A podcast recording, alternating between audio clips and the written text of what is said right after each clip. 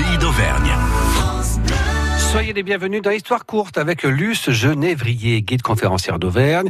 Et l'Auvergne qui fut le berceau de la papeterie en France, pas seulement dans la région d'Ambert, mais également à Chamalières. C'est ce que l'on découvre avec Nathalie Combre. Et oui, la tirtaine a, été... Euh, très utile hein, pour bien des gens. Hein. Très utile.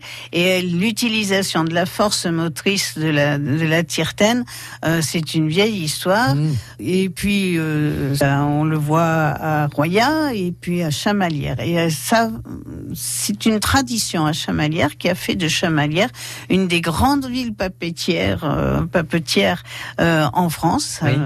bon, on pense nous, tout, tout, de suite à, au Moulin Richard de Bas. Au Moulin hein, Richard de Bas à Ambert.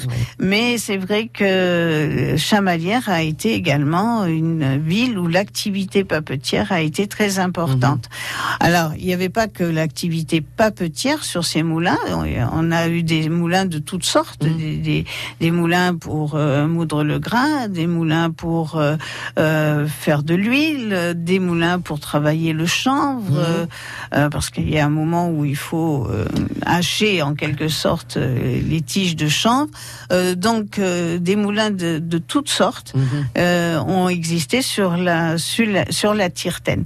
Mais c'est vrai que les moulins papetiers sont les plus célèbres. Mhm. Alors c'est quelque chose qui a été mis en valeur. Euh, le souvenir de ces moulins euh, papetiers a été a été source d'imagination pour euh, Slobo. Oui, pour l'artiste Slobo. Voilà, que nous connaissons bien à Clermont parce qu'on a plusieurs œuvres de Slobo dans les les rues de Clermont, que ce soit à la mairie, à l'extérieur ou à l'intérieur de la mairie avec la salle des mariages, que ce soit à Chamalières donc.